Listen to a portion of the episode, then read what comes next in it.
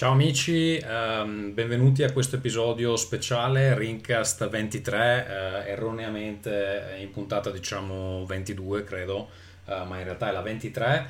Uh, abbiamo deciso di fare dei summer special, se riusciamo ne registriamo un paio almeno, magari anche tre eh, e eh, di trattare degli argomenti leggermente diversi dal solito. Quindi per chi ci sta ascoltando, mm, caso mai capitasse per la prima volta, Rincast di solito parla di videogiochi. Oggi parleremo di giochi a tavolo, giochi ruolo.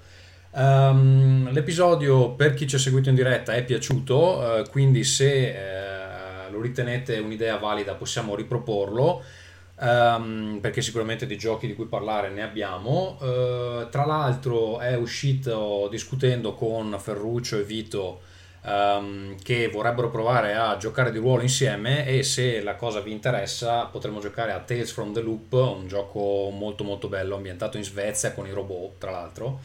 Uh, potremo provare a giocare insieme e registrare le puntate se qualcuno interessa seguirci o insomma farsi due risate con noi mentre giochiamo. Uh, ovviamente queste sono puntate parallele, uh, Rincas continuerà a parlare di videogiochi, sono cose che facciamo così per riempire un po' il tempo, soprattutto adesso che diciamo la fase di news rallenta perlomeno fino alla Gamescom.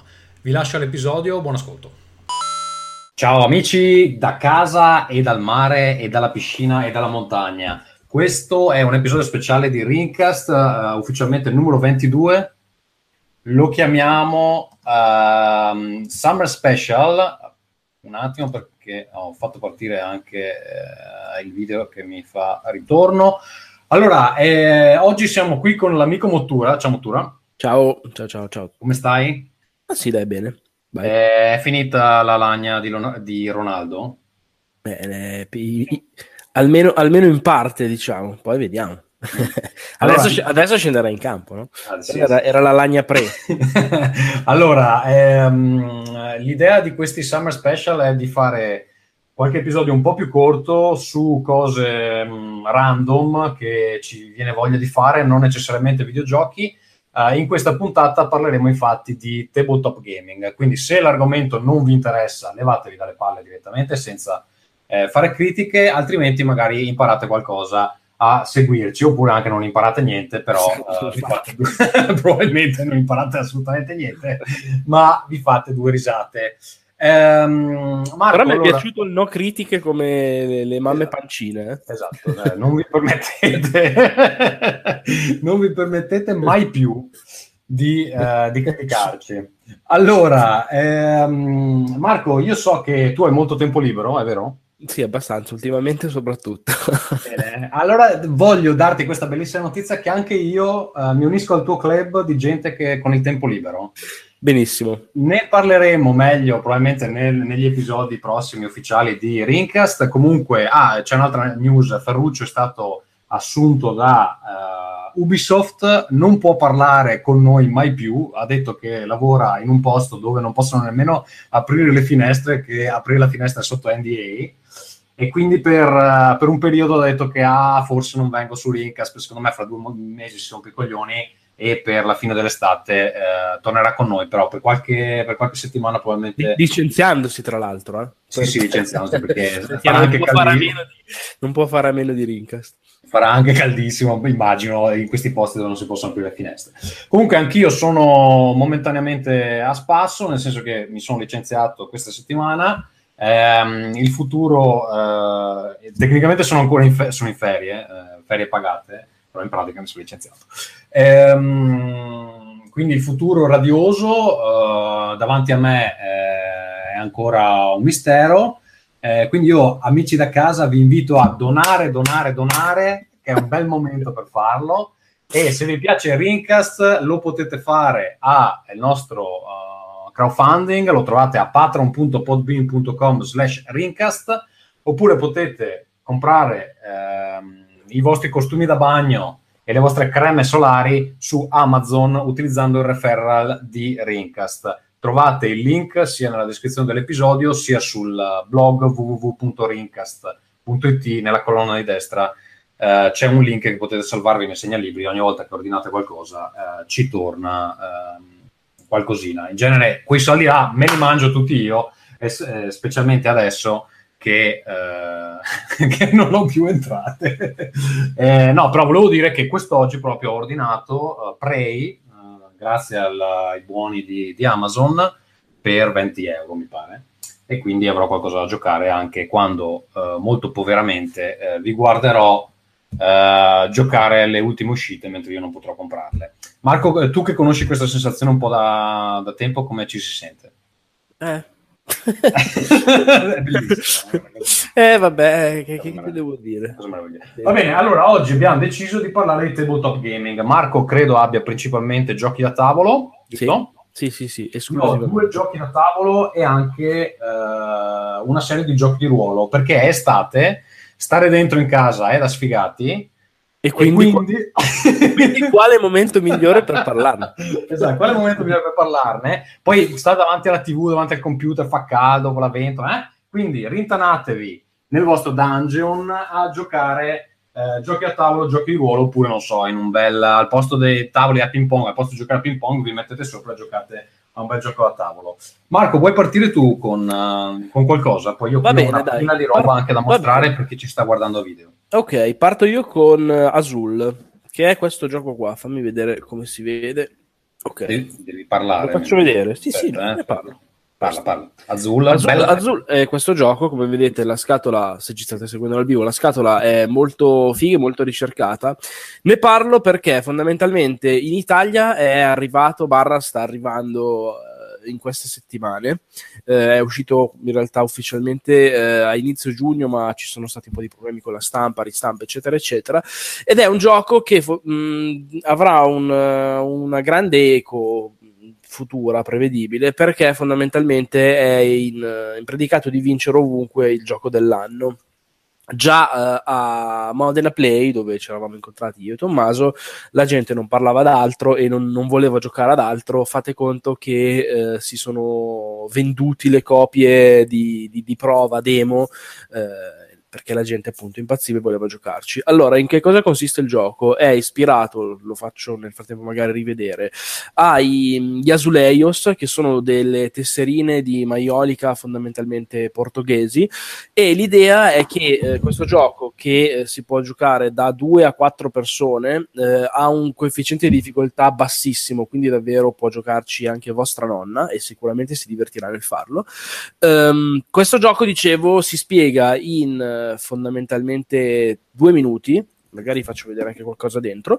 E l'idea è quella di eh, una sfida di, di, logica, soprattutto, in cui ci sono delle tesserine che adesso vado a recuperare, e soprattutto questo tipo di plancia. Ognuno ha questa plancia. Eh, l'idea è che pescando da questo sacchetto delle tesserine colorate eh, a seconda della pescata che fai ne devi pescare quattro e metterle eh, sul, sul, tabellone eh, in un tot di combinazioni eh, le vedete qua un po' piccolino si sceglie fondamentalmente dove ehm, appoggiare la tesserina sulla plancia, plancia che è divisa in due, ha da una parte un decoro, dall'altra una, una fila di fondamentalmente spazi, e a seconda degli spazi, adesso non vi, non vi stiamo a spiegare tutte le regole per filo e per segno, però a seconda degli spazi, eh, dello spazio in cui vai a disporre la tesserina, ehm, hai possibilità poi di completare il, il, quadro del tuo mosaico. Vince chi completa per primo una riga e quindi è anche carino una riga da 5 pezzi. È carino il fatto che triggerare la fine, eh, a triggerare la fine sei tu, ma devi stare attento quando farlo perché non è detto che chi faccia finire il gioco poi in realtà sia effettivamente il vincitore. E è un gioco di una grande eleganza proprio a livello sia di materiali che proprio concettuale. È un gioco di quelli intelligenti che possono piacere ai genitori perché comunque appunto stimola il ragionamento stimola la logica. Va bene per i giocatori super hardcore va bene che naturalmente si daranno bastardate e colpi bassi vari perché hai la possibilità di un po' calcolare guardando i, le planche degli altri cosa devi prendere per avvantaggiarti tu, ma soprattutto mettere in difficoltà gli altri. E dicevo, va bene un po' per tutti ed è un gioco che eh, sta facendo parlare tantissimo ed è, come appunto già anticipato, probabile vinca un po' ovunque il, il titolo di gioco dell'anno. Bello, veloce, divertente, costa sui 40 euro e lo consiglio. In Italia lo pubblica Genos Games. Grazie Marco. Allora, visto che parliamo di giochi dell'anno, io faccio un bel plug commerciale e vi dico che il mio manuale è candidato a GDR dell'anno insieme ad altri ovviamente eh, però, visto che parlavamo di giochi ruolo, mi sembra ridicolo non parlarvi anche un attimo delle, delle, mie cose. So che l'ho accennato diverse volte, ma forse non l'ho mai spiegato bene. Eh, Vito Iovara ci dirà che eh, i dadi che non sì, sì, sì, in questo periodo mi ha detto ma puoi anche concentrarti su dei dadi che hanno dei numeri su tutte le facce um, allora Monad System sistema generico non esattamente per principianti anche se c'è una bella parte alla fine se proprio non avete mai giocato potete creare la vostra ambientazione uh, preferita. Infatti in copertina abbiamo uh, fantascienza, fantasy e una roba tipo post-apocalittico. Questo post-apocalittico in realtà, adesso l'ho lasciato nell'altra stanza ovviamente, abbiamo fatto anche un modulo specifico che si chiama Dead Air. Si chiama Dead Air, è basato su The Last of Us, quindi se vi piace l'ambientazione tipo The Last of Us, con questo manuale e il supplemento Dead Air potete giocare una roba molto simile a The Last of Us Uh, l'altro volume, eh, che è quello che è uscito principalmente, la prima ambientazione principale è Nostalgia, la flotta nomade. È un manuale di fantascienza, sono 346 pagine mi pare, eh, tutte a colori, con una qualità di illustrazione anche notevole, non so cosa si possa sì. vedere a video. Um, allora, brevissimamente vi dico di cosa si tratta ci sono, allora la Terra in sobbuglio, ci sono uh, otto arche che appaiono nel, nell'orbita di Giove, mandate da um, delle entità misteriose. Una parte dell'umanità, piuttosto che rimanere sulla Terra, uh, decide di approcciare queste arche e vedere di cosa si tratta. Una volta, allora è più complessa di così, però ve la faccio, ve la faccio breve, perché detta così sembra un po' un'idea del cazzo, però in realtà i motivi ci sono. Ci. Um, allora, una volta approcciate le arche, si scopre che appunto sono state mandate da, da queste divinità, queste, queste, entità, e noi sappiamo chi sono, però nel, nel gioco, insomma, eh, pe, pe, se ne parla solo verso la fine. Um, una parte dell'umanità decide semplicemente di salire a bordo e di partire per un viaggio uh, cui, eh, dove la destinazione è ignota. Quello che succede è che queste arche viaggiano per migliaia di anni. Um, succedono una varietà di cose. Eh, queste arche sono come, immaginatevi, delle torri. Uh, ogni torre è eh, divisa in piani. Questi piani noi li chiamiamo livelli. L'umanità si insedia e inizia a costruire all'interno, ci sono delle risorse prime all'interno di queste arche. Eh, alcuni livelli, si chiamano livelli Eden, sono anche rigogliosi e hanno insomma, risorse da sfruttare um, si sviluppano delle, delle, varie civiltà all'interno. Cosa succede? Che eh, a un certo punto si diffonde un'epidemia per dei motivi abbastanza complessi, non sto qui a spiegarvi. Si diffonde un'epidemia, il corpo che gestisce eh, le arche decide di sigillare i livelli l'uno dall'altro e quindi succede che eh, i livelli che avevano particolarmente accesso a particolari risorse continuano a prosperare, quelli che non ce l'avevano eh, che magari scambiavano con i livelli sopra e sotto, eh, vanno in rovina. Passano un altro tot di, di anni, si parla cioè, nell'ordine delle, delle migliaia, a un certo punto il gioco comincia quando que- i diaframmi che separano questi livelli si riaprono per uh, merito di un'entità uh, particolare che adesso cercherò anche di uh, mostrarvi visto che è un po' l'icona del gioco, si chiama Aura Vice Um, vediamo se la trovo, eccola qua. È questa tizia con il mantellone rosso. Vediamo se riesco a trovarla. E niente, questi livelli si riaprono e quindi um, la, lo scopo del gioco uh, è quello, cioè i protagonisti del gioco si ritroveranno d'improvviso a scoprire dopo centinaia di anni che esiste qualcosa sopra, esiste qualcosa sotto, perché questi livelli sono sorta di micromondi e, e quindi insomma si, eh, alcuni partono all'esplorazione, alcuni vengono invasi, eccetera. Si possono creare una serie di, di situazioni molto interessanti. Um, recentemente abbiamo anche rilasciato questo a Play Modena un livello, uh, questo è un supplemento DLC, DLC. un DLC esatto, supplemento di 32 pagine, RAM Scoria, Uh, il concetto di RAM Scoria è che uh, esiste questo livello che è diviso in due parti.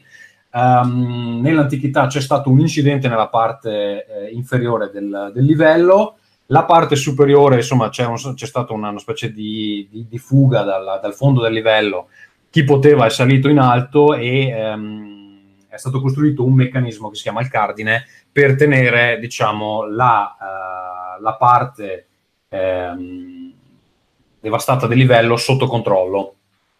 E eh, la dinamica del livello è che praticamente c'è questo interscambio fra le classi ambienti che stanno sopra e i poveracci che sono rimasti sotto. Uh, è più complesso di così, cioè ci sono tutta una serie di, di um, fazioni che combattono per il controllo di sopra, sotto e di chi può passare. Um, e un altro modulo che abbiamo rilasciato a uh, Modena è Luce ed Ombra che contiene due livelli più un'avventura. Uh, I due livelli sono collegati, uno si chiama Kirin Lan, quello sotto, quello sopra si chiama Mia Damshi. Praticamente Kirin Lan è un livello completamente immerso nel buio, una roba molto alla Dark Souls se, se volete ehm, completamente immerso nel buio e che quindi presenta delle situazioni di gioco interessanti, visto che comunque eh, cioè, mh, la gente non ci vede sotto, e quindi insomma una cosa un po' inusuale. Invece Mia Damshi è il livello superiore ed è immerso nella luce. Um, ovviamente i livelli sono collegati perché Diama, eh, Mia, Mia Damshi, che è il livello superiore, sta sfruttando il livello sotto ed è per questo che, che, quello sotto è completamente al buio. Poi abbiamo un'avventura che ti permette di andare da, da sopra a sotto. Quindi insomma, uh, un setting di fantascienza molto articolato, um, è stato scritto da Enrico Pasotti eh, e me, eh, principalmente Enrico, però insomma eh, abbiamo sempre discusso tutto insieme e io mi sono occupato uh, molto um, insomma di, di, un sacco di revisioni e di, di, valutazioni di cosa si può fare, eccetera. E niente, questo è quanto. Uh, se vi interessa, ovviamente, ade- ah, da questo mese, tra l'altro interessante, eh, è ordinabile nei negozi perché finora si poteva ordinare solo dal nostro sito web eh, che è www.theworldanvil.com Ah, hai fatto eh, il salto. Sì, Bello. da questo mese siamo in distribuzione con Money Comics, alla fine si finirà a settembre perché siamo a ridosso di agosto ormai. Um, però Money Comics distribuisce a 400 negozi in Italia, quindi è facile che se parlate con il vostro negoziante, chiedete Monad System o Nostalgia la flotta nomade, da, da, fine mese riuscirà ad ordinarli e questo ci fa molto piacere. Ovviamente se volete darci più soldi potete ordinare direttamente a noi che ci fa più comodo. Vai tu Marco con il, con il secondo gioco. Uh, sì, vi parlo di un altro gioco, Mordi e Fuggi, uh, che può andare bene anche d'estate in questi momenti qua, a giocare con magari persone non super uh, hardcore. questo gioco è Santorini, che è un altro titolo che ho, questo l'ho acquistato direttamente a, a, Modena Play perché lo vendevano in anteprima. In realtà anche questo sta uscendo in questi giorni. Lo pubblica in Italia Cranio Creations e la particolarità di Santorini è che ha dietro una storia quasi un po' da, da, favola, nel senso che il suo autore, che si chiama Gordon Hamilton, che è un, un professore fondamentalmente, un professore americano. Eh, questo era un tizio che da giovane giocava da solo ai giochi da tavolo perché era sfigato e non aveva amici e si è inventato il concept di questo gioco addirittura 30 anni fa ed è andato via via, eh, come dire, a migliorarlo. È successo che poi l'ha autoprodotto e fatto uscire eh, nei primi anni del 2010, una roba del genere, ehm, e fondamentalmente è andato di merda anche perché la distribuzione era stralimitata, eccetera, eccetera. Fast forward al 2016, in cui lo mettono su Kickstarter, gli rifanno l'estetica, perché prima era una roba ultra minimale, tutto bianco, non si capiva niente, eh, gli mettono questa grafica cartoon che voi potete vedere se ci state seguendo adesso, e fondamentalmente il gioco fa il botto su Kickstarter, eh, funziona molto bene e poi alla fine esce. Di che si tratta? Fondamentalmente è una specie di versione riveduta e corretta, è un gioco astratto come era astratto Azul ed è una versione riveduta e corretta di, diciamo, della dama per dare un'idea che si sviluppa però in 3D ovvero c'è una forse riuscite a vedere qua ok c'è una plancia fatta così a forma di, di, di isola molto semplice con un tot di a forma eh, di isola di Santorini che è proprio sì di, di, Santorini esatto è proprio così. Eh, ha la, la, plancia tridimensionale con questi quadrati eh, queste caselle quadrate sopra le quali si può costruire fondamentalmente eh, dei, delle casupole come quelle di Santorini le case sono su tre livelli più il tetto blu che serve per chiudere, per impedire di arrivare al terzo livello. Questo perché se si costruisce una casa al terzo livello e si muove sopra l'omino, si controllano due omini contemporaneamente sul tabellone, eh, si costruisce e si muove, dicevo, sopra il terzo livello uno dei tuoi omini, si vince. La figata è che questo gioco, che si può giocare anche in, uh, in 3 e in 4, ma l'ideale è, è in 2, um, crea un testa a testa molto molto bastardo e molto interessante. Ha un ritmo veloce ma eh, ogni mossa che fai eh, essendo a turni chiaramente devi pianificarla per bene perché può lasciare spazio a un margine di errore che poi fondamentalmente finisce per farti inculare forte. E eh, l'altra caratteristica molto divertente è che ci sono delle carte potenziamento con eh, le divinità greche che ti danno delle, le vedete sempre qui dietro, ti danno, illustrate benissimo, ti danno delle varianti di gioco che cambiano tantissimo il gameplay. Esempio, uno potrebbe far sì che eh, mentre muove magari fa togliere un livello alla cosa dell'altro, l'altro parte dai bordi e costruisce in un modo diverso. Cioè, ci sono proprio tantissime variabili, sono una trentina le carte che ci sono già dentro il gioco, che assicurano ehm, delle variazioni sul genere. Ogni, a inizio partita ognuno ne sceglie una fondamentalmente e assicurano delle variazioni sulla formula base che sono molto molto molto interessanti. È un gioco anche questo da spiegare, veramente ci vuole ancora meno che Azul. È velocissimo e si può giocare a diversi livelli, diciamo. È chiaro che se voi siete un po' più, più stronzi, più capaci, vostra nonna la battete, però sicuramente ci può giocare anche lei e è divertente, funziona anche per i bambini, molto bello da vedere perché è montato da questa idea veramente di una città greca grazie a dei materiali semplici ma, ma, molto azzeccati. Una partita dura, ah, non l'ho detto nemmeno prima di Azul, una partita da Azul dura circa mezz'ora e una partita a questo invece dura circa 10 minuti, cioè proprio velocissimo. E figo, anche questo è un gioco, costa 35 euro, Cranio Creation lo pubblica in Italia e quindi, ale, secondo me... Parlando di giochi da giocare con, uh, con gente che magari di solito non gioca, vi consiglio Fog of Love, questo l'ho comprato alla UK Game Expo, sono stato a questa grafica minimale, è un gioco che si gioca in due, questa è l'edizione, non so se riuscite a vedere un po' anche questa grafica eh, molto astratta, e questa è l'edizione Kickstarter che ha delle espansioni dentro, che però devo ancora provare le espansioni, eh, di un designer danese, Jacob Jaskov, che eh, ha creato questo gioco perché si era rotto le palle di non uh, riuscire a giocare a niente con sua moglie e quindi ha creato un gioco sulle relazioni di coppia. E devo dire che è veramente bello. Allora, intanto ha, um, è veramente bello ed è veramente tematico, nel senso che proprio effettivamente ti fa sentire come se stessi cercando di um, gestire una relazione. Eh, ha un'altra cosa molto bella, e cioè che non dovete leggere le regole la prima volta che ci giocate perché ha una specie di tutorial. Eh, c'è una, un setup particolare che si fa la prima volta, ma penso che lo farò anche la seconda volta perché è talmente utile che, eh, che insomma, è, è, invece di stare lì a leggersi le regole si può fare sta cosa. Ci sono delle carte eh, numerate che tu fondamentalmente sollevi e le regole che ti serve sapere sono scritte su quella carta. Mentre tu ti leggi la carta 1 ti dice di fare delle cose, poi stai già giocando. Stai già giocando. Poi finché non trovi la carta 2 tu puoi continuare a fare quello che stai facendo. È molto utile perché eh, una delle rotture di palle fondamentali del gioco da tavolo è quella di impararsi le regole.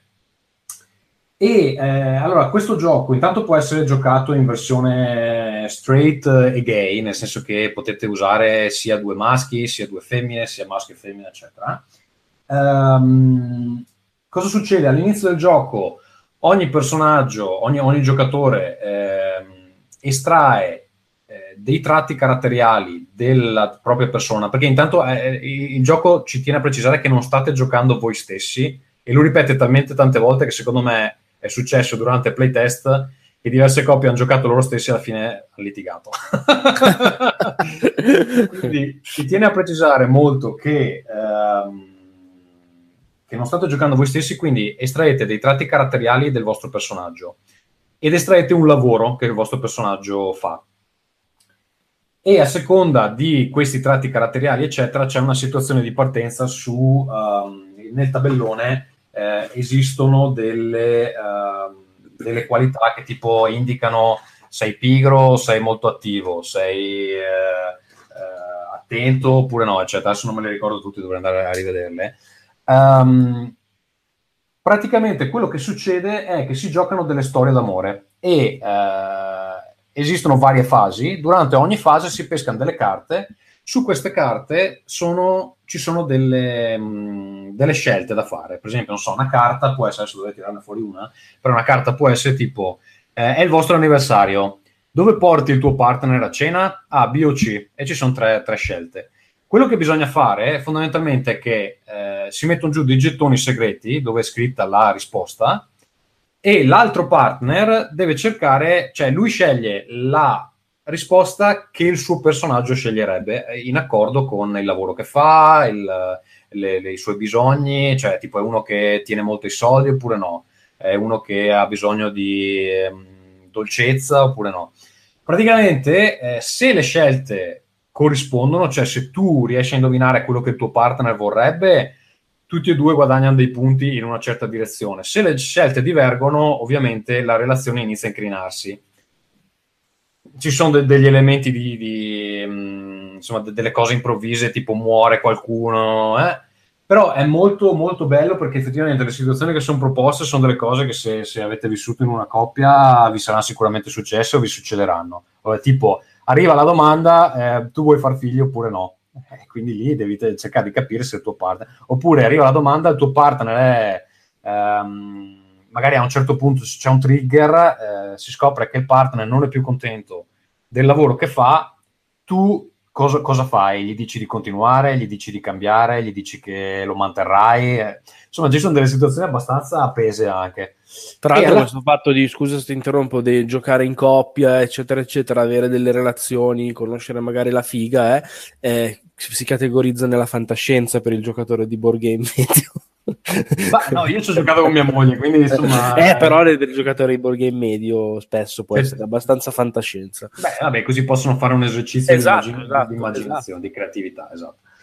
E niente, mi è piaciuto moltissimo, ehm, spero di giocarci nuovamente. Eh, tra l'altro, la varietà di carte all'interno permette una um, replayability eh, sostanziosa. Le espansioni eh, che sono dentro questa versione del gioco sono imbustate, quindi quando siete stanchi delle carte base, aprite le, carte di espansione, ci sono delle, um, degli scenari completamente diversi, perché ad esempio c'è eh, lo scenario, uh, non so, uh, storia d'amore al, alla scuola superiore, una roba del genere. E quindi le carte hanno delle situazioni diverse. Oppure, non so, ce n'è un'altra che è tipo storia d'amore paranormale, che non so che cosa, cosa ci sia dentro, però uh, cosa del genere. E è un po' costoso perché questa versione qua mi pare che l'ho pagata 70 sterline, eh, che sono 80 euro circa eh, però la versione che troverete nei negozi ha meno roba dentro, quindi probabilmente costerà un po' meno. Molto molto bello e soprattutto se volete provare a tirare dentro la vostra lei o il vostro lui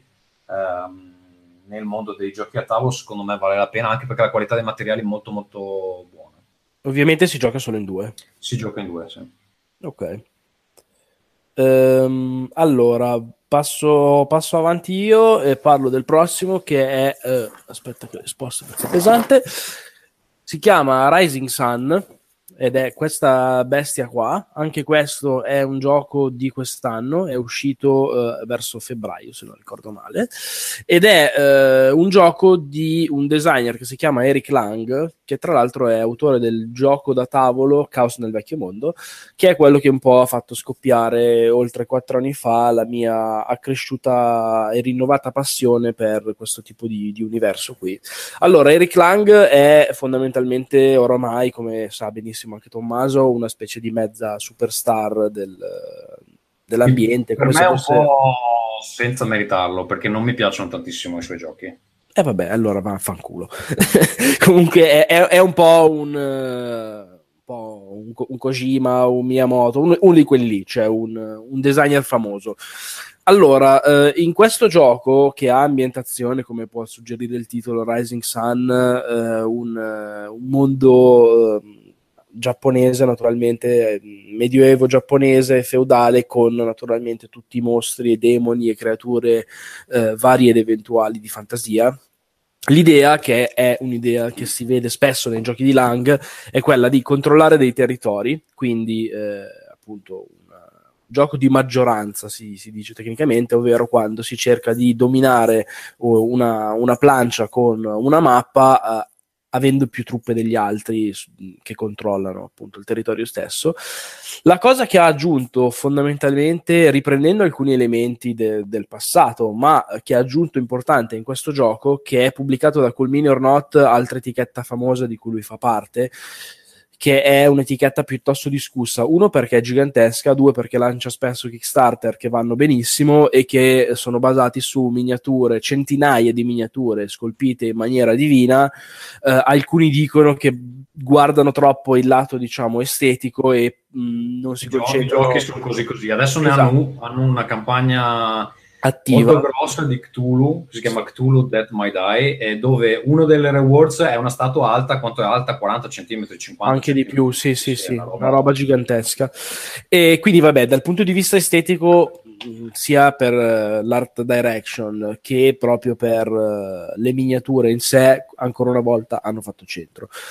A me tendono a piacere abbastanza i loro giochi anche a livello di meccaniche. Diciamo che fondamentalmente una cosa che possiamo fare cultura del board game, c'è una distinzione fondamentale nel mondo dei board game che eh, sa, ha comunque dei confini abbastanza labili, però mh, l'idea è che esistano i board game di tipo American, che sono quelli che privilegiano un po' l'aspetto, l'estetica fondamentalmente. Chiamiamoli col nome, nome vero perché si chiamano Ameritrash. Ok, sì, esatto, Ameritrash, sì. Uh, quindi privilegino il fatto del, di avere una grafica curata e questi di Cool Mini or Not, abbreviato Come On, sono sempre eh, molto, come dire, sbilanciati da questo punto di vista. Contrapposti a loro ci sono i German, che sono robe tedesche, sfigatissime, bruttissime da vedere, inguardabili, con pezzetti di legno che devono rappresentare qualcosa in cui fondamentalmente chi se ne frega di eh, quello che è il concetto, che quello che c'è attorno, l'ambientazione, eccetera, quello che conta sono le meccaniche, quindi molto più concettuali.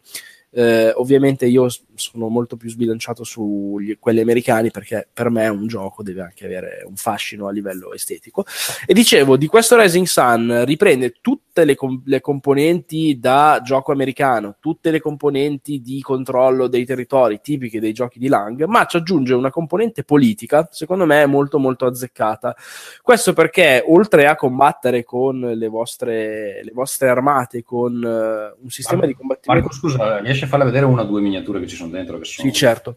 Uh, oltre a combattere con uh, un sistema, tra l'altro, che non prevede l'utilizzo di dadi, ma al contrario una, una figata di cosa basata sul uh, fondamentalmente il gioco d'azzardo. Tu hai delle monete scegli di investire un tot di monete in un'asta al buio e lo fa contemporaneamente anche il tuo avversario, li spendi in una serie di diciamo, parametri, poi sollevi questo paravento e vedi chi vince la, la, la, battaglia a seconda di come avete scommesso. Faccio vedere nel frattempo un paio di miniature, tipo questo è un Oni, questo ad esempio è un drago, come potete vedere sono ultra dettagliate, ultra ricche, anche da dipingere sono un bel casino, infatti le ho lasciate così, assolutamente. Non le dipingerò.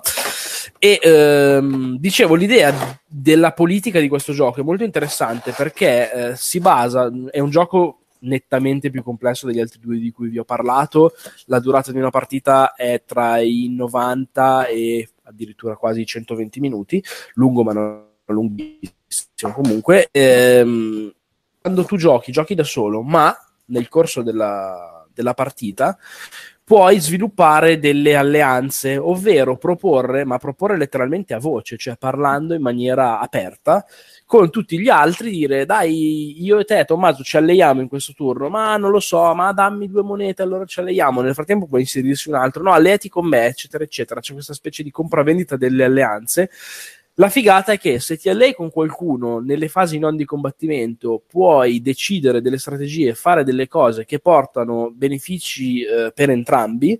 Se invece rimani da solo, una delle azioni che puoi fare è tradire, e se tu tradisci essendo in coppia, fai lo stronzo, inculi l'altro e guadagni dei, dei dei vantaggi, mai anche dei malus.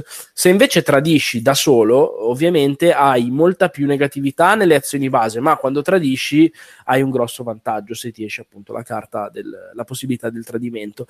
Quindi hai questo equilibrio tra capire cosa devi fare, tra capire cosa ti conviene fare, fare un po' la faccia da culo, allearti con quello che potrebbe anche magari essere il tuo principale nemico, ma per una questione di strategia potresti staccare gli altri e cercare poi di vedervela nell'ultimo turno testa a testa, eh, crea delle dinamiche interessanti, è un gioco, ripeto, nettamente più complesso, è un gioco che tra l'altro dipende tanto, a differenza degli altri due, da chi sta seduto al tavolo, nel senso che se c'è gente che magari non è tanto brava a parlare, gente che non ha molta voglia di mettersi in gioco, gente che se la prende anche, eh, non rende, deve, deve, esserci il clima giusto attorno al tavolo, le persone capaci, faccia un po' da culo, eccetera, eccetera, e allora lì dà delle, secondo me, delle ottime, delle ottime sensazioni. Anche questo è, è figo, cioè nel senso è un gioco che ha avuto, ha avuto un grosso successo, è andato benissimo su Kickstarter, adesso lo trovate nei negozi, L'edizione Kickstarter aveva dentro un boato di eh, miniature extra, robe, eccetera, eccetera, tant'è che me la sono comprata retroattivamente. Quella che trovate nei negozi è molto cara perché costa, se non ricordo male, 100 euro. Eh, all'interno ci sono, volevo dirvi, ok, ci sono 58 miniature per darvi un'idea e eh, appunto tanti materiali però se, se, siete gente che vuole, magari non è il gioco per entrare in questo tipo di universo, ma se invece conoscete già questo tipo di, di passatempo e volete qualcosa di particolare che ha sia combattimenti che un po' d'altro, di diplomazia, eccetera, chiacchiera, è sicuramente il gioco che può fare per voi. Va bene, allora nell'interesse di tenere questa puntata breve, eh, poi se, se l'esperimento piace possiamo sicuramente farne altre perché cose di cui parlare ne abbiamo. Io faccio un altro gioco di ruolo e un altro gioco da tavolo. Eh, Marco, magari tu selezioni i tuoi prossimi due, poi... Eh, poi... Sì, sì, io li ho già selezionati, vabbè. Ok, allora, eh, parlando anche di qualcosa un po' vagamente collegato ai videogiochi, o a un altro gioco collegato ai videogiochi, ma magari ne parlo la prossima volta, vi parlo di Dragon Age. Allora, Dragon Age che eh, inizialmente era uscito in tre scatole, eh, tre eh, box, ma è Dragon Age Dragon Age. Cioè Dragon Age è il gioco di ruolo di, del, dell'RPG videoludico Dragon Age. È uscito in queste tre scatole che credo siano introvabili ormai, quindi questa è l'edizione rara, perché poi giustamente, eh, per un motivo che vi spiegherò fra un minuto, hanno fatto il volume unico, che è quello che trovate adesso, che oltre ad essere molto bello è anche molto comodo. Qui l'avevano diviso in tre scatole, uno per tenere giù il prezzo, credo, eh, due perché eh, Dragon Age, il gioco di ruolo da tavolo, mi, tocca specificare perché ormai c'è questa confusione fra gioco di ruolo videoludico e gioco di ruolo da tavolo, è praticamente una versione un po' più abbordabile di, del D&D scatola rossa di chi se lo ricorda all'epoca, ehm, ovviamente ambientato nell'universo di Dragon Age. Il problema di questa divisione in scatole è che qui l'hanno diviso per il livello dei personaggi, che è una cosa che faceva D&D anni fa cioè il primo set per i personaggi da livello dall'1 al 5, il secondo set per il livello dal 6 al 10, eccetera. La roba non ha senso perché eh, praticamente per giocare quello che vi ricordate dei videogiochi vi servono al- almeno le prime due scatole. Non solo perché eh, hanno diviso un po' le informazioni sui poteri, su questa roba qua, nel, nelle due scatole, ma anche perché hanno diviso l'ambientazione nelle due scatole. E quindi se volete, ad esempio, giocare qualcosa che abbia a che fare con eh, il blight, che non mi ricordo come lo traducono in italiano, la, la, la corruzione. Che è, eh, Marco, tu hai giocato i Dragon Age? No, ho giocato solo un pezzo del 2. Ma... Vabbè, insomma, tutta la roba dei draghi con uh, i, i, vari. Eh, l'equivalente degli Urukai che ci sono in, in, in, Dragon Age, come cazzo si chiamano?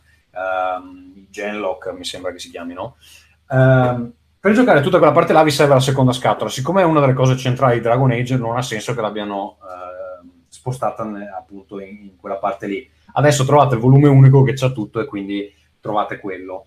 Eh, allora, di positivo ha che uno è ambientato nell'universo di Dragon Age, che secondo me è molto bello, uh, molto più bello di, di, un, di, un, fantasy qualsiasi, e uh, due che ha un sistema super semplice e quindi è perfetto se lo volete utilizzare come primo gioco di ruolo. Uh, brevemente, per chi è interessato al sistema, si tirano tre dadi da 6 si aggiunge un punteggio di abilità che ogni personaggio ha, a cui si aggiunge se uno ha un focus specifico, per esempio, non so, è abile a eh, mentire, può aggiungere un altro punteggio. Quel, il totale deve superare una certa soglia che decide il, il GM, il Game Master.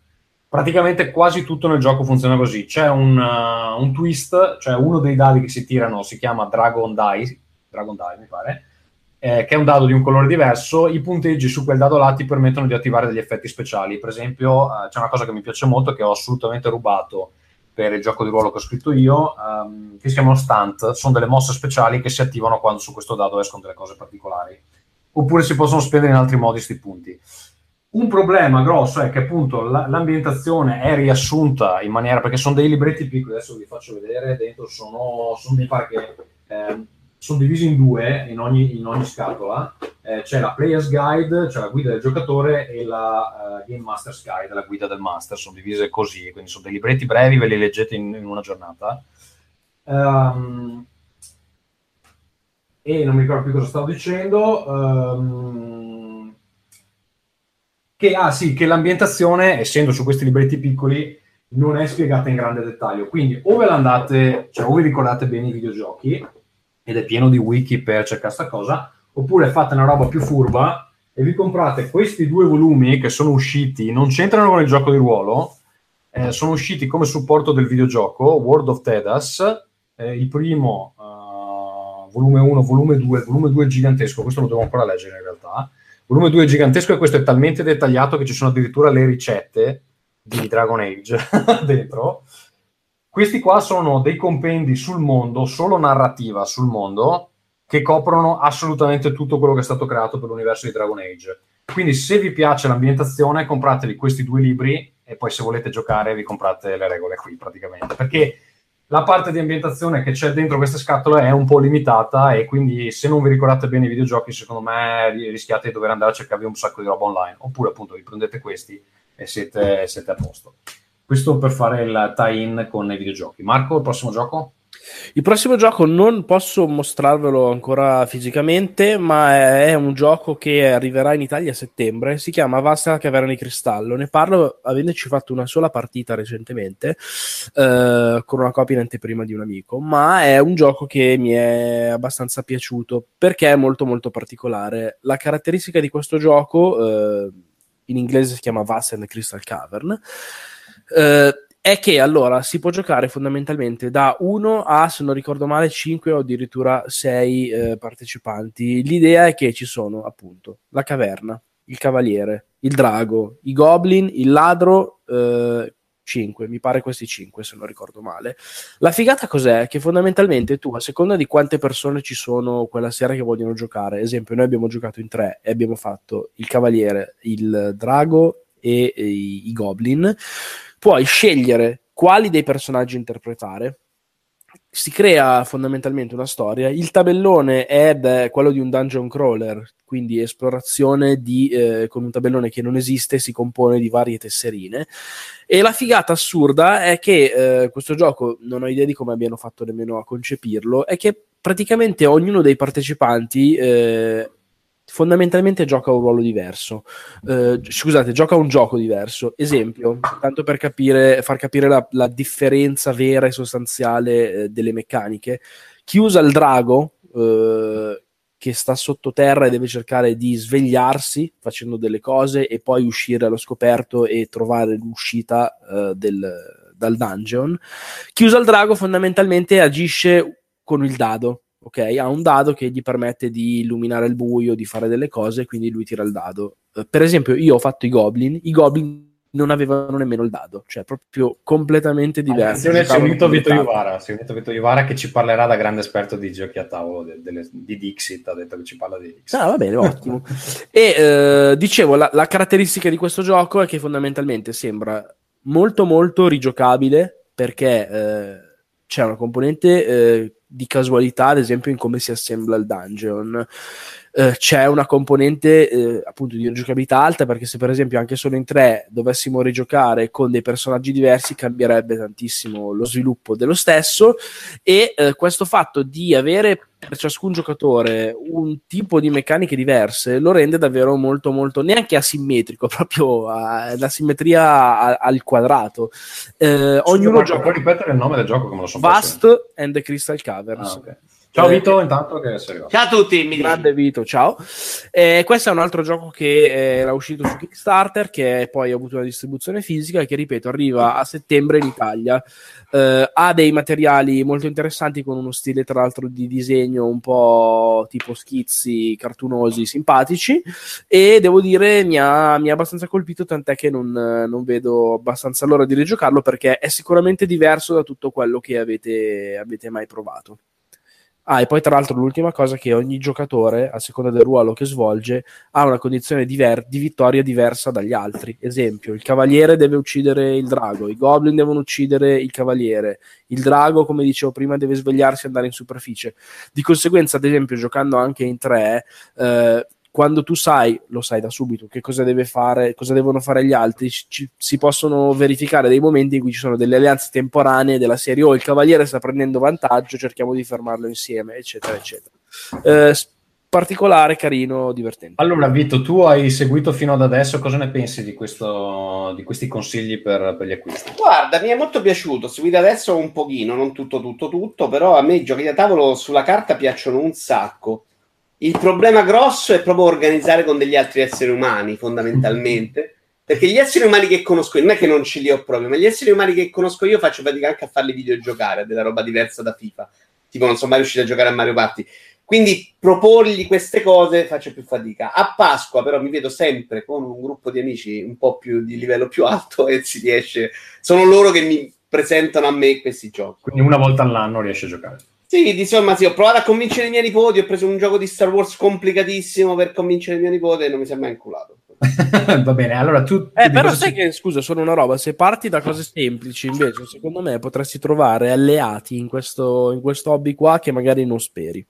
Cioè, veramente a volte c'è, c'è, gente che gli fai provare una cosina così e si piglia bene. Poi è chiaro che diventa difficile farli giocare appunto a Rising Allora, nella mia esperienza, la parte difficile è convincerli a sedersi e ascoltarti 5 minuti. Esatto. Una, esatto, volta che bravo, giocano, una volta che giocano di solito si, si prendono bene. Esatto, esatto, è vero. Ma anch'io sono, sono, quella persona che si rompe le palle ad ascoltare. Però per tipo due anni della mia vita ho avuto un giorno a settimana in cui andavamo in un localino a giocare giochi da tavoli strani. Ah, ma come quelli che giocano a Magic, Vito? Eh, più o meno sì, perché c'era in questo stesso posto c'era della, era tipo un club di quelli fatti per non pagare le tasse. C'era gente che testava i giochi di ruolo su cartoccini, cioè era una roba seria.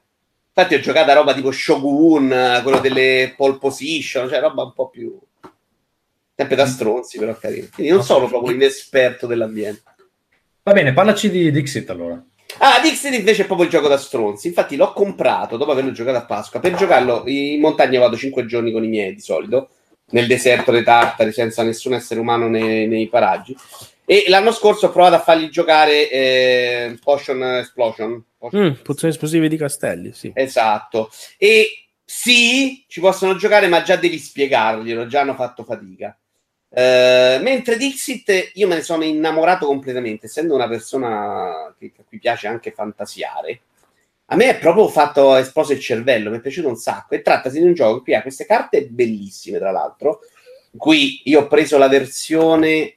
Le stai un po' coprendo col dito, però, se vuoi farle vedere. Ah, meglio. no, sì, aspetta. Stavo cercando di leggere quale versione ho preso, ma non lo, non lo trovo. Perché ci sono varie versioni, ci sono vari mazzi di carte sono tutte così. E sono carte che devono darti, adesso spiegando un po' il gioco, devono darti anche la possibilità di pensarci sopra cose diverse. Quindi sono molto, come dire, astratte. Suggestioni, sì, sono esatto.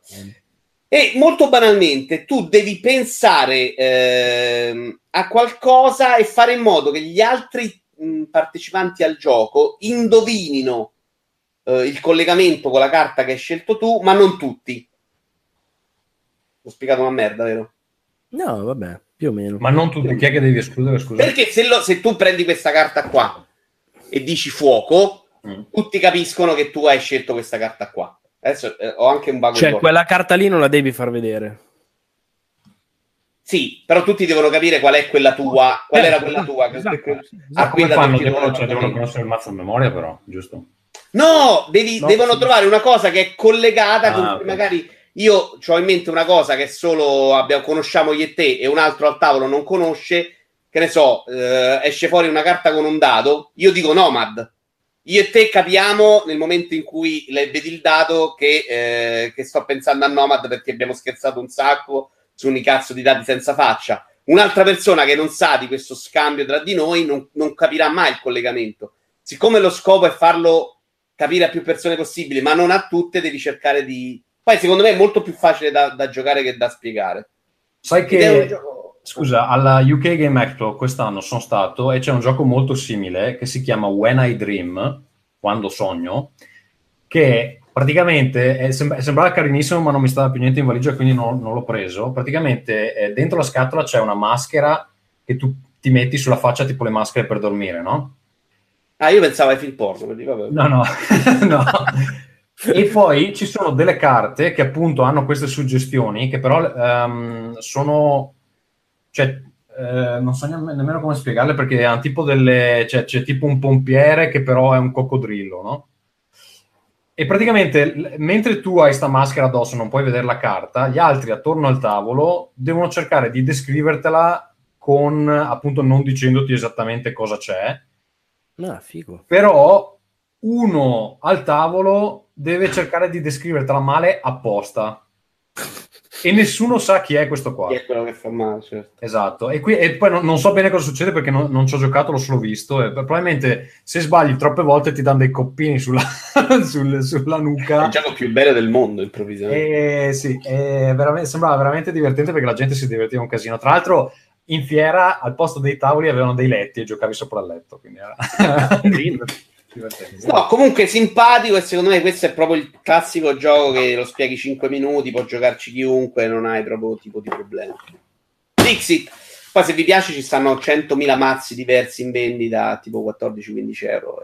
Va bene, vado con il mio ultimo gioco da tavolo, uh, Mountain of Madness di Yellow Games, questo l'ho comprato alla Gen Con l'anno scorso. Allora, è ambientato ovviamente, eh, l'idea è del, um, del, del um, della novella di Lovecraft, Le montagne della follia.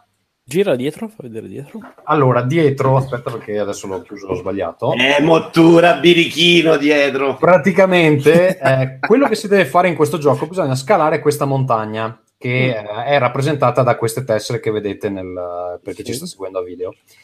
C'è un, aer- un aeroplanino che bisogna spostare dalla riga più in basso fino alla riga più in alto. Ogni casella dove si va a... Eh, volare ha delle, um, delle challenge, del, degli ostacoli da, da, superare in gruppo. La cosa divertente è che praticamente allora, per vincere bisogna raccogliere in questa montagna un certo numero di carte che si chiamano carte reliquia. Prima di poter fuggire dalla montagna, anzi si può fuggire prima, però se fuggi, se fuggi prima e non hai abbastanza carte, poi alla fine perdi. Um, ogni volta che si sale su una di queste caselline che si girano, dietro c'è appunto questo ostacolo da superare. Quello che il gruppo fa insieme è che praticamente andando in giro per la montagna si raccolgono anche una serie di equipaggiamenti, libri, pistole, cazzi vari. Eh, ogni challenge ha un certo, uh, un certo requisito per poter essere superata. Se si supera si guadagna qualcosa, se non si supera il gruppo viene, mh, mm, riceve delle, delle injuries, delle, delle ferite alla fine del gioco bisogna avere il numero minore possibile, possibile di ferite e il numero maggiore possibile di reliquie. La cosa divertente è che eh, allora si inizia che ehm, c'è una specie di clessidra, quando, quando, parte questa challenge si gira la clessidra, il gruppo deve parlarsi, non si possono mostrare le carte, eh, deve parlarsi e dire guarda io ho questa carta qua, io ho questa carta qua, le mettiamo giù, praticamente ehm, quello che viene richiesto in queste, in queste eh, questi, ostac- questi, ostacoli, bisogna raggiungere un certo numero di equipaggiamenti di un certo tipo per riuscire a superarle. Per esempio, non so, c'è eh, l'icona del libro e ne devi avere da 9 a 12, ok? Quindi in totale il gruppo deve mettere giù almeno 9 fino a 12 libri.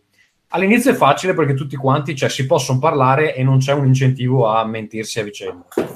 Però man mano che si raccolgono queste reliquie che servono per vincere, eh, il gruppo impazzisce e impazzisce in una maniera che è molto divertente intorno al tavolo perché eh, cioè non è il personaggio che impazzisce, è il giocatore che impazzisce.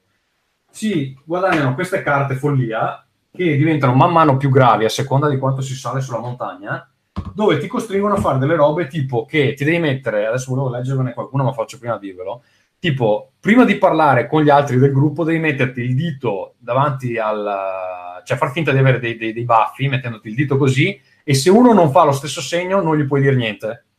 Oppure, oppure devi girarti e, e, dare la schiena agli altri e puoi parlare solo urlando.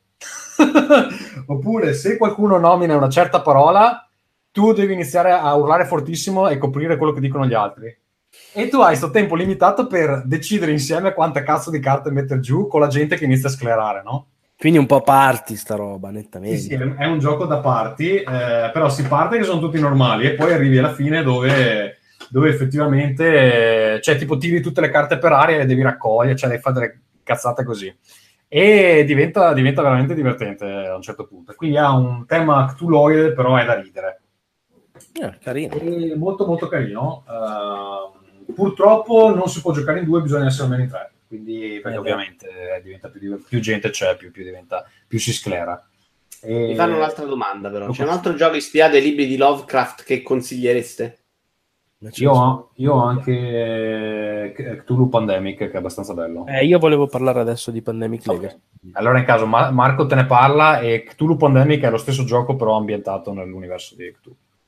Allora, io volevo parlare appunto, cambio la scaletta, avrei dovuto parlare di Kingdom Death Monster che è tipo la roba più hardcore che esiste, costa 400 euro, non si trova, delle miniature pazzesche, è un mix tra Dark Souls e Monster Hunter, è fighissimo, la campagna, una roba ultra ultra ultra hardcore veramente bella. Ma invece vi parlo di questo, Pandemic Legacy della stagione 1 in particolare. È un gioco molto molto particolare. Allora, Pandemic è eh, il, il, gioco base fondamentalmente, che è stato declinato in varie modalità, tra cui appunto Pandemic Tulu, che ha lo stesso tipo di impronta, fondamentalmente è una specie di risico, cioè c'è la mappa del mondo, devi spostarti, devi fare delle cose per controllare. Sì, in, Cthulhu, in Cthulhu funziona così brevissimo. Eh, poi magari ne parliamo meglio se vogliamo fare un altro episodio, magari lo, lo mostro. Praticamente ci sono dei portali che si aprono. Gli investigatori devono muoversi in giro per uh, un varie, gioco cooperativo. Va, sì, sì, varie località della mappa per cercare di chiudere questi portali. Se non li chiudi in tempo, iniziano ad uscire i cultisti, anzi no, forse i cultisti sono, sono già fuori. Iniziano sì, ad uscire i Shogot che sono varie mostruosità cthulhiane e poi man mano che si va avanti si risvegliano vari dei che rendono la cosa molto complessa da gestire. Questo è più o meno il... Sì. La struttura base, che è quella che appunto ha descritto Tommaso, in pandemic normale ci sono delle malattie che esplodono, dei ceppi virali che eh, esplodono, ognuno ha un pool di personaggi, ci si muove in cooperativa e si deve fondamentalmente cercare di isolare le malattie, prendere eh, la cura, eccetera, eccetera. La caratteristica particolare di Legacy, invece, che è, è fondamentalmente lo stesso gioco, ma appunto in versione Legacy ha una campagna, ha una campagna che dura un anno, eh, un anno di gioco, ogni partita fondamentalmente è un mese e si ha la possibilità di rifare il mese se fallite. Se fallite anche la seconda volta, passate avanti con il il fallimento eh, archiviato. La caratteristica, dicevo, di questo gioco è che ehm, in versione Legacy ha un po' sconvolto il mondo dei giochi da tavolo un paio d'anni fa oramai, se non forse addirittura tre, tant'è che adesso è uscita la stagione 2. Questo perché eh, funziona un po' come un serial TV, cioè ovvero tu giochi, ti fai, ti fai la tua partita, la figata che disturba molti, tra cui Vito, è che, esempio, mentre tu giochi in questa specie di risico... È quello che tagli la carta? Esatto. Facciamo... No! Facciamo uh, per ipotesi che noi giochiamo e uh, a New York scoppia una pandemia di un'epidemia gialla che nomineremo come cacchio ci pare. Se nel corso del gioco, della partita di quel mese, noi non la curiamo, potrebbe succedere che, ad esempio, New York cade per sempre. A questo punto tu devi fisicamente mettere un adesivo sopra la città, proprio sul tabellone, un adesivo che non si stacca mai più, e che eh, segna che la città di New York è a quel livello di eh, fondamentalmente degrado se arrivi a livello 5 non puoi proprio più passare da lì, non puoi entrare. È Record City. È un casino, esatto. Succede anche che hai delle carte obiettivo, delle carte personaggio, fallisci un obiettivo o muore un personaggio, strappi la carta, la strappi, proprio crack e la butti, eh, assembli delle cose sul tabellone e la figata di questo gioco è che siccome è, è strutturato come una stagione, appunto, Season 1, come fosse davvero un, un serial, quando tu parti con il mese, ti dice, non so, mese di giugno, ok, aprite tabell- eh, questa cosa, ha degli scompartimenti, adesso vedo se riesco a farveli vedere, e succedono delle cose che tu non hai idea di cosa possano essere, ma del tipo che compaiono nuovi personaggi, compaiono nuove epidemie, eh, compaiono, ha uno sviluppo proprio, eh, sto cercando di vedere se riesco a farvele vedere, ok, sì, riesco a farvele vedere così. Vedete che ci sono, nu- sono dei cosi dentro numerati, ok, li devi aprire a seconda del mese e dentro puoi trovare dei cubetti, delle, dei, delle, appunto, degli elementi, degli oggetti, delle cose, il che rende la progressione di gioco assolutamente sorprendente e davvero molto molto particolare, tant'è che ha avuto poi un successo devastante. Non ho ancora finito la campagna, sono arrivato a luglio perché sto giocandoci con tra l'altro Mattia Ravanelli e un altro amico e altri due amici, anzi non riusciamo mai a trovarci ultimamente. Però è assolutamente sorprendente e secondo me migliora di molto. Il Pandemic Base secondo me è un gioco discreto e nulla più. Così in versione legacy, col fatto che si aggiungono regole, si aggiungono cose, hai questo discorso di campagna che progredisce, le carte da buttare, le cose, gli aggiunge una variabile e un fattore novità, secondo me, molto sì. molto. Tra l'altro questo gioco qua ha dato il via a una serie di giochi che si chiamano appunto Legacy, legacy esatto, e sì. ce ne sono di famosi, c'è Charterstone che è di quello là di Sight, c'è Gloomhaven, che sì. una, una, scatola gigantesca che dentro ha proprio a seconda del punto in cui sei alla campagna ci sono delle bustine tu le apri dentro c'è una nuova miniatura con un boss è uguale questo uguale eh, questo sì, sì. Sì, è, è, ha proprio creato esatto un concetto, un filone nuovo all'interno eh, dei giochi da tavolo. Questo Pandemic Legacy ha un livello di difficoltà gestibilissimo, cioè se sapete giocare a risico fondamentalmente riuscite a giocare a questo ed è anche abbastanza simile. L'unica differenza grande, ripeto, è che a livello di meccaniche eh, risico è competitivo, questo è cooperativo, quindi siete voi eh, che cercate di combattere contro il, il, virus fondamentalmente. E figo, cioè è particolare, divertente. È uscita la stagione 2, ma non avendo ancora finito la 1, non l'ho ancora comprata. Però, ah, è, ultima è riuscito, cosa, è riuscito a vincere la, le perplessità dei giocatori che, come Vito, non vogliono spaccare sì, bravo, esatto, volevo proprio dire quello. Si trova sia in versione eh, blu che rossa, cambiano alcuni piccoli dettagli, tipo Pokémon, io vedete ho preso la blu, e ehm, l'altra caratteristica appunto è che questo fatto di renderlo one shot, prima di tutto la partita che giochi tu con il tuo gruppo è esattamente la tua, perché eh, frutto di scelte anche morali, eh? cioè a un certo punto dici ok, salviamo questo o quello, non puoi fare tutto, qualcosa deve cadere, no, qualcosa deve andare male. Giocarlo con un altro gruppo e ricominciare? No, ti dovresti comprare un'altra cosa. Eh, il fatto è che però la, cioè, il, la, il monte ore che c'è qui dentro, dentro questa confezione, anche ammesso, anzi, cioè per forza di cose devi attaccare, se anche non butti la carta, non le strappi, però comunque alcune cose le devi incollare, non riusciresti, soprattutto ti perdi tutto l'elemento sorpresa. Dico, il monte ore che ti assicura una scatola è talmente più alto di quelle che ti assicura un gioco medio che vale ampiamente. Se tu dici spendo 50 euro, però ci gioco 20 volte, alla fine ogni partita mi costa un cazzo. Precisamente, cioè fai conto che ogni partita dura circa un'ora, ogni, ogni mese almeno almeno un'ora. Uh, di solito sono quasi 90 minuti. Ogni, se, se, se, hai successo in un mese, passi direttamente al mese dopo. Se lo sbagli perché fallisci, ti danno un piccolo aiuto e puoi riprovarlo. Quindi a volte capita che, secondo, per la nostra esperienza, capita che hai successo una volta e due volte non hai successo, più o meno. E quindi capite che cioè, il monte ore che c'è qui dentro sono, è parecchio alto, sono oltre le 20-30 ore di gioco. Cioè, il costo vale, il gioco vale la candela. Va bene, Vito, noi avevamo, pensavamo di chiudere qua, non so se hai qualcosa di speciale. No, da... no, ho finito io, grazie. Va bene, allora niente, speriamo che questo esperimento del, uh, di Rincast uh, Summer Special dedicato a giochi a tavolo vi piaccia. In realtà eh, potremmo, fare, potremmo riuscire a fare degli altri Summer Special, penso proprio prima della fine di agosto riusciremo a farne almeno un, un altro una, o due addirittura. Se vi piace questa cosa di giochi a tavolo, fatecelo sapere e magari possiamo fare un altro episodio perché tanto di cose di cui parlare ne abbiamo. Uh, niente, uh, buone vacanze e grazie Vito per essere venuto in chiusura. E noi vi salutiamo e penso che Rincast ufficialmente ripartirà da verso fine agosto. Giusto? Eh, agosto ne esce di roba? Eh? Di esce di roba, va bene. Certo. Appena abbiamo qualcosa di, di hot. Beh, la, dopo la Gamescom, dai. Dopo la Gamescom. Quando è la Gamescom quest'anno, Marco? 23, mi pare. 23-25 agosto, una roba. Allora, vai? No, non ci vado. Allora faremo lo speciale Gamescom uh, verso quel periodo lì. Va bene, io vi saluto, amici a casa. Mi raccomando, donate, donate, donate, che è un bel momento per farlo. Ciao, ciao, ciao, ciao, ciao. ciao.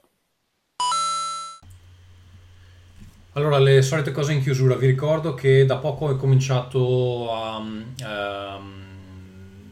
essere ospite in un altro podcast che si chiama Incassaforte. Lo trovate eh, su incassaforte.podbean.com oppure cercando su iTunes o su qualsiasi altro client. Uh, si parla di personal finance. Uh, sicuramente eh, io sono il meno adatto a farlo, ma è proprio per questo che partecipo al podcast, per fare le domande stupide che fareste anche voi, cari amici a casa.